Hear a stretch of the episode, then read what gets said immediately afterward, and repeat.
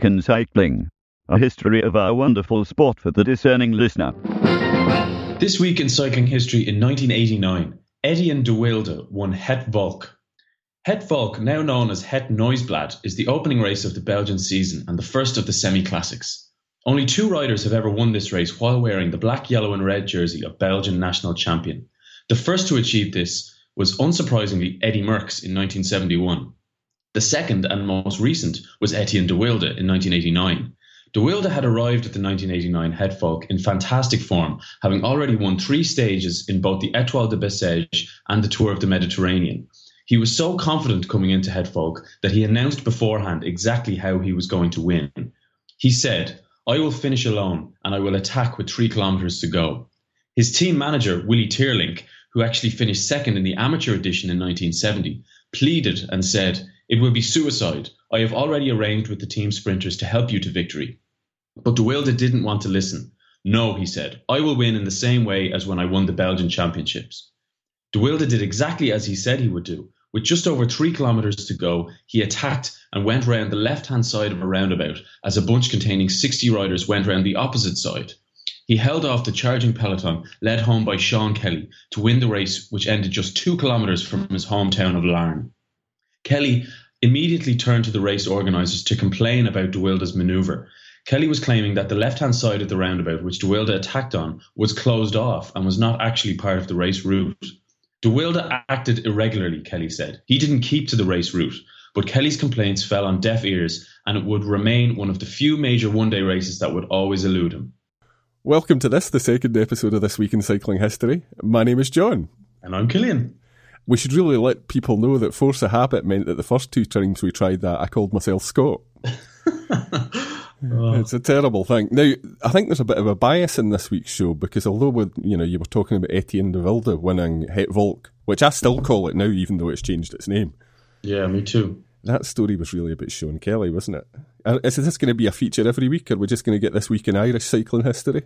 Well, it's a bias that's easily for me to, to lean on because I, I, I find myself reading so much about the Irish lads. So I, I kind of I almost make no apology for the Irishness creeping into the stories. But no, I'll I'll I'll, I'll make an effort not to to um, be too Irish about the whole thing. But there is a, a, a second story this week uh, with another Irish flavour to it. Actually. But, uh, to be fair, though, I mean, this is a race that's dominated by you know hard men from the north, farmers, miners, you know, blue collar workers escaping their fate. Um, and you know that that really sums up Ireland. You you know you've got Kelly on his farm and that sort of thing. Um, so this this isn't a race for southern softies, is it? No, and it's actually it's rather surprising that Kelly never won it. You know they always c- kind of describe him as a man for all seasons and that he's competitive all year long. And you know Het Volk more more than other races is is is for people who kind of maybe are on top form when others aren't because it's so early in the season and you know the reputation that Kelly had was that he was kind of always there or thereabouts on on good form, and the fact that he never won it is kind of surprising. Although he, just like the Tour of Flanders, which he also never won, he, he finished on the podium of Volk three times, but uh, he, he he never got there in the end. He was maybe a bit soft just to finish it off in these hard cobbled climbs. Absolutely, I wouldn't say that to his face.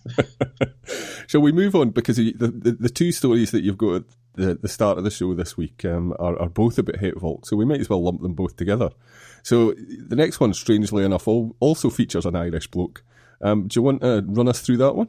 Uh, before we move on from from that um, Etienne de Wilde victory, um, something I should say was that I, I mentioned there was only two riders that won the race wearing the, the black, yellow, and red as Belgian champion. And wh- while that's true, there's actually three riders who have won the race as Belgian champion. The other was Freddie Maertens. I, I think it was in 1978, but he was also world champion at the time, so he was wearing the rainbow jersey. But he was Belgian champion, so there's been three riders to have won it.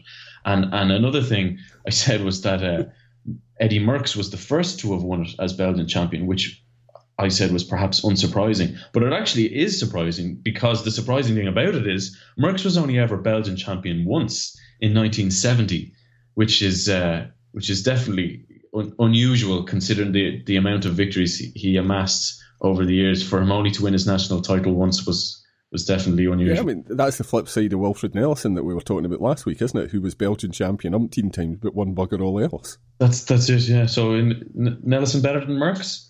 Uh, well, on, on his day in Belgium, presumably. uh, let's move on to the next one. In, in 1959, Seamus Elliott won Het Volk. Since the race's inception in 1945, there have only been 11 non Belgian winners of this race. The first to break the domestic stranglehold on the winner's podium was Irishman Seamus Elliott in 1959. Elliott was the first Irish rider to make an impression on the continent. He had won races in previous years, most notably a couple of stages of the Four Days of Dunkirk, but winning Het Volk punctuated the arrival of Elliott on the international racing scene. In second place that day was a rider called Fred De Bruyne. At that point, De Bruyne had already won Milan San Remo, Paris Roubaix, the Tour of Flanders, and Liège Bastogne Liège, as well as six stages of the Tour de France. But Elliott beat him in a two man sprint. It was the first major win of his career and it would be followed by stage wins in all three Grand Tours, as well as a stint in the yellow jersey at the Tour de France, along with a silver medal at the World Championships. He spent most of his career with the St. Raphael team of Jacques Anquetil and Jean Stablinski. But Elliott's career was hampered by bad luck and misfortune. He always seemed to be dishing out favours for teammates, never to receive the same courtesy in return. A famous example of this occurred in the 1962 World Championships in Salo in Italy, where Elliott was in the race winning move with three other riders Joseph Hoevenaers, a Belgian, Rolf Wolfshohl, a German, and Jean Stablinski, a Frenchman and Elliott's trade teammate. One of these riders was going to win the race.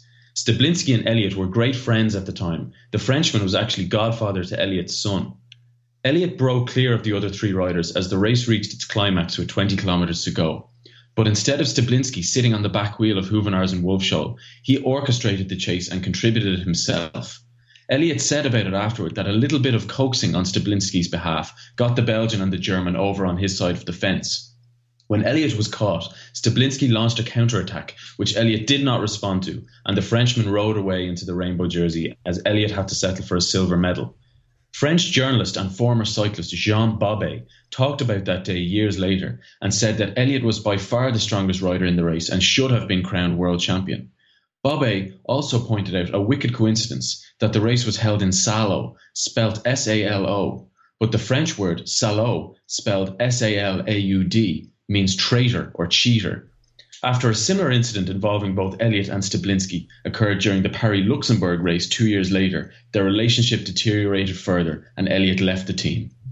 I think Stablinski, um, seems to be hugely loyal to him as well because I, I, I, don't I don't think he he kind of posited the traitor theory quite so much. And I think what Stablinski said at the time was that uh, Elliott had softened up the group by repeatedly attacking uh, yeah. which is a, it's a different take on the thing. This is a tragic man, though, isn't it? Well, uh, just the fact that you said it's a different take. Like, if you actually go to the Wikipedia page for Shay Elliott, it has a completely different take on the story. Now, I actually got this uh, little snippet about the, that World Championships from the. There's a DVD called The Cycle of Betrayal, mm-hmm. which kind of chronicles Elliott's life. It's very good if you can get your hands on it. It's for sale.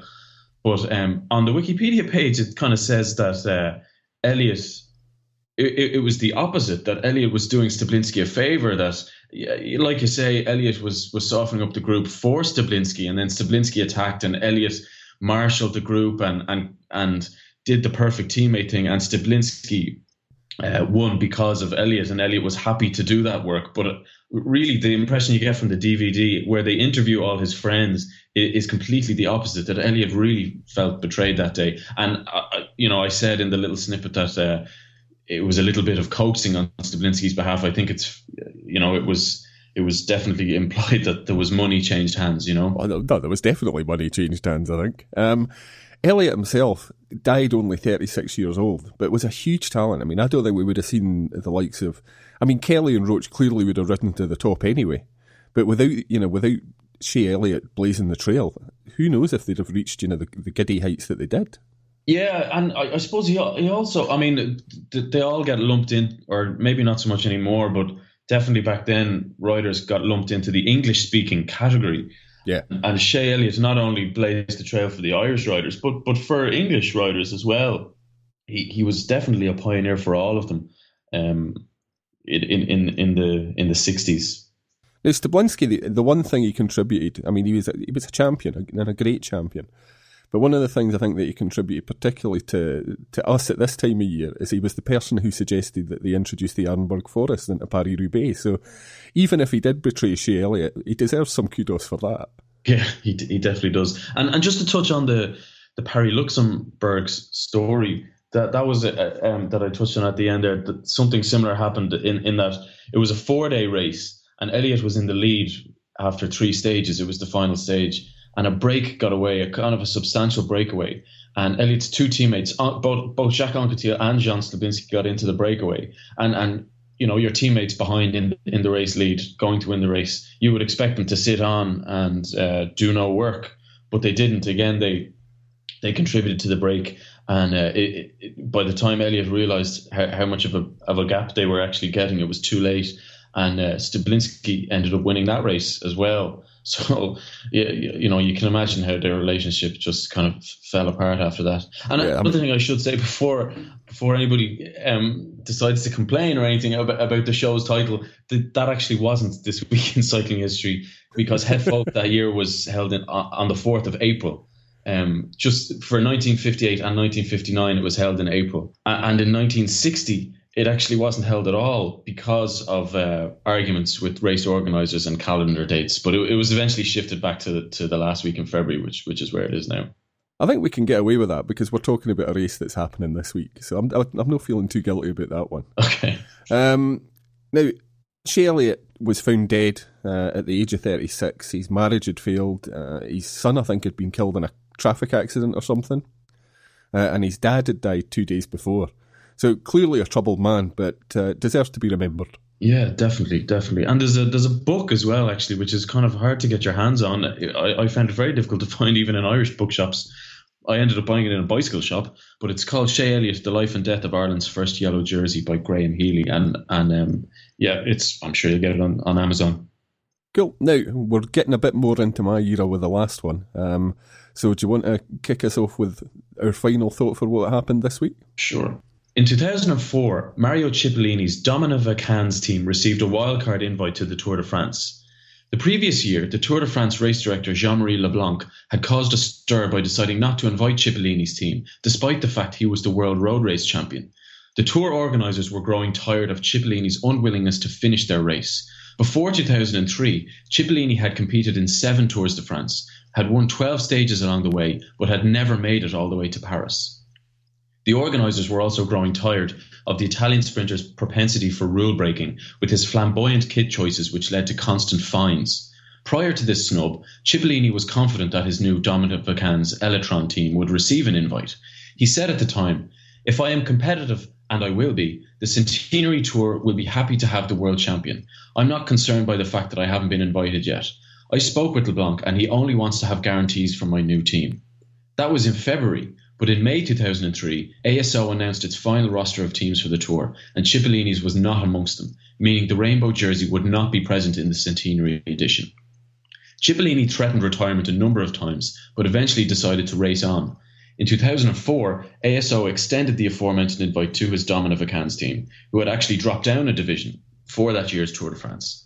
The move was seen as a peace offering from ASO to the aging sprinter, but true to form, Cipollini abandoned after stage five, and one of the world's most remarkable sprinters would never race in the Tour de France again. I tell you the thing that surprises me: Cipollini's got the, the record for the number of stage wins in the Giro. Yeah, uh, which is forty-two. Yeah, and the person whose record he supplanted was Alfredo Binda. Yeah, and it, we'll talk about him because I mean he's a he's a giant in you know, in the history of cycling. There was one year I think he was paid not to compete because he'd been so successful the previous year. That's right, yeah. Um, it's really sad, and one of my main motivations for this show is that for most people of my age, what he's remembered for is his name on a toe strap. And for people of this generation, a clipless pedal, they've probably never heard of him at all. So, I mean, that's one of the things we're going to do in the, this show is bring out people like Shay Elliott mm-hmm. and Alfredo Binda that people might not have heard about. Yeah. Um, I love Cipollini. One of my great regrets was that he came back and raced for Michael Ball and Rock Racing.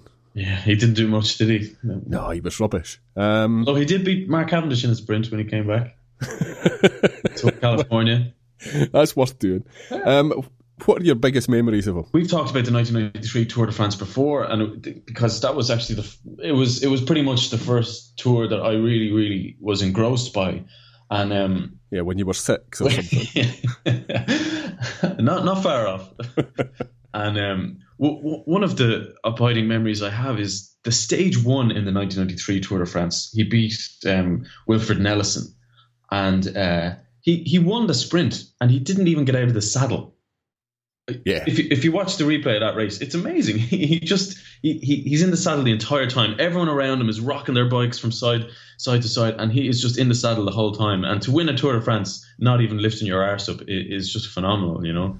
Yeah, I think my favourite memory, I mean, there's many where they dressed up on the rest day to celebrate the, the birthday of Julius Caesar. Yeah, yeah. And I think he was the first person to wear um, yellow shorts with a yellow, you know, with a maillot jaune. He got fined for and that as well. He got fined for it, but I mean, it's it's commonplace now. So, I mean, that was a trend that he started. Yeah. But I think my, my favourite memory isn't of him actually sprinting, and it's of the kind of northern hard races that we're talking about just now. And it was the 2002 Gent Wevelgem. Yeah, that's right. Where he attacked in his own from the chasing group and got up to win, and you know, in the the small group at the front. I, I think that was his only ever win, not from a bunch sprint. Yeah, and it showed that if he'd put his mind to it, he could have done. You know, he could have been a great, a, a damn good hardman classics rider. Yeah, but he was just so good at sprinting that you know. That's why like, change a winning formula? Yeah, I mean, and especially like when when he was at Saeco and uh, well, all of his teams. I mean, he had such uh, strength behind him in numbers with with his lead out train. I'm sure if he decided to take it upon himself to attack, he, he would have got in serious trouble from his from his team because um, you know they were all set up for a lead out train and sprints, and, and, and that's that was his job at the end. And again, I mean that that's a pattern that carried through to HTC. So I mean, he, he's a genuine historical figure. Yeah, yeah, and and like yeah, as you, I mean, it's the same with Cavendish now. I mean, he's paid to to win sprints. He's not paid to go attacking.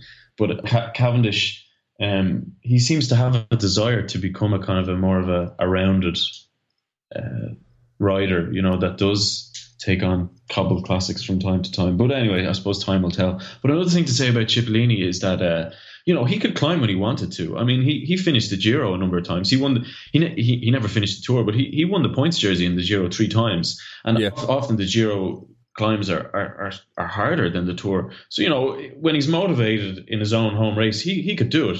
And I think that's why the, the Tour de France organisers got annoyed with him was because it was obvious he could do it when he wanted to, but he just wasn't bothered in, in the tour. Yeah. Just turned up and won his couple of stages and then hit the beach. So that's the end of episode two of This Week in Cycling History. Um, you can contact us just using the general Velocast email, which is velocast.cc at gmail.com. Cillian and I are on Twitter pretty much all the time. Uh, Cillian is Irish Peloton, and I'm Sofa Boy. If you want to make a contribution, you can do so using the PayPal button on our site. But please, if you do mention in the notes that it's it's a contribution for this week in cycling, and that way Cillian gets a bit of the dosh as well. And in fact, you know, you got your first instalment this week. You must be going to retire now, Cillian. I, I, I, did. Uh, be, be enough enough for a couple of sneaky points later on, maybe. Actually, serious point. We're really grateful for people. You know, we've been number one in the iTunes outdoor charts in Britain all week. Um, up in the top 10 on occasion in the general sports thing. So we really appreciate people taking the trouble to listen. Uh, and also, we really appreciate people taking the trouble to give contributions. Yeah, it's fantastic to get the feedback on Twitter as well. You, you know, I I mightn't always re- reply, but I, I obviously I, I, get all the messages and I read them all, and and the, the, the people that, that say that they really enjoy the show, it's uh, it's it's fantastic, and it's gives gives a reason to to do it all over again the next week. You know. Well, no, it's good fun, and as I say, we're we're shining a light in some of the you know, more neglected corners of cycling history. This show will likely get longer, but we're, we're playing about with the format just now, so bear with us during the first few ones, but hopefully it'll still be enjoyable. We'll talk to you next week. Ta ta.